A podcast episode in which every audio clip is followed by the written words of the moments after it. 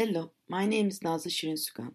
I am assistant professor in Yeditepe University, Faculty of Dentistry, Department of Restorative Dentistry.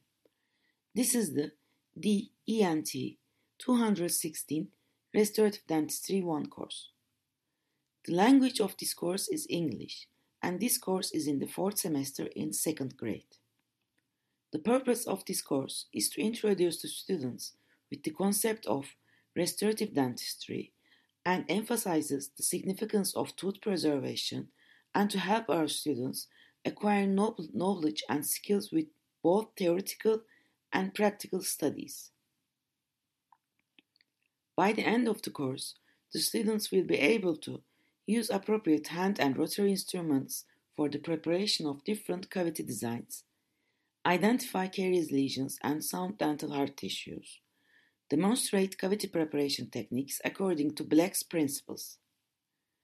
The content of this course includes nomenclature of cavity preparations, rotary and hand instruments in restorative dentistry, amalgam and composite cavity preparations, application of base materials, clinical application of glass ionomers, resin modified glass ionomers, giomers and their clinical use, caries detection methods, anatomic form, matrices and their application techniques, and disinfection and sterilization.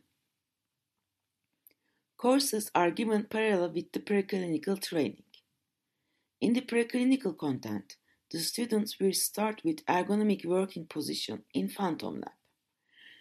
They will then continue with drawing cavity outlines, enamel and dentin structures, tooth sectioning, and wax modeling, preparation of black cavities 1, 2, and 5, detection and removal of caries in the cavity, application of pulp capping materials and liners, glass ionomers and their clinical use, application of matrix and wedge, and general practical studies.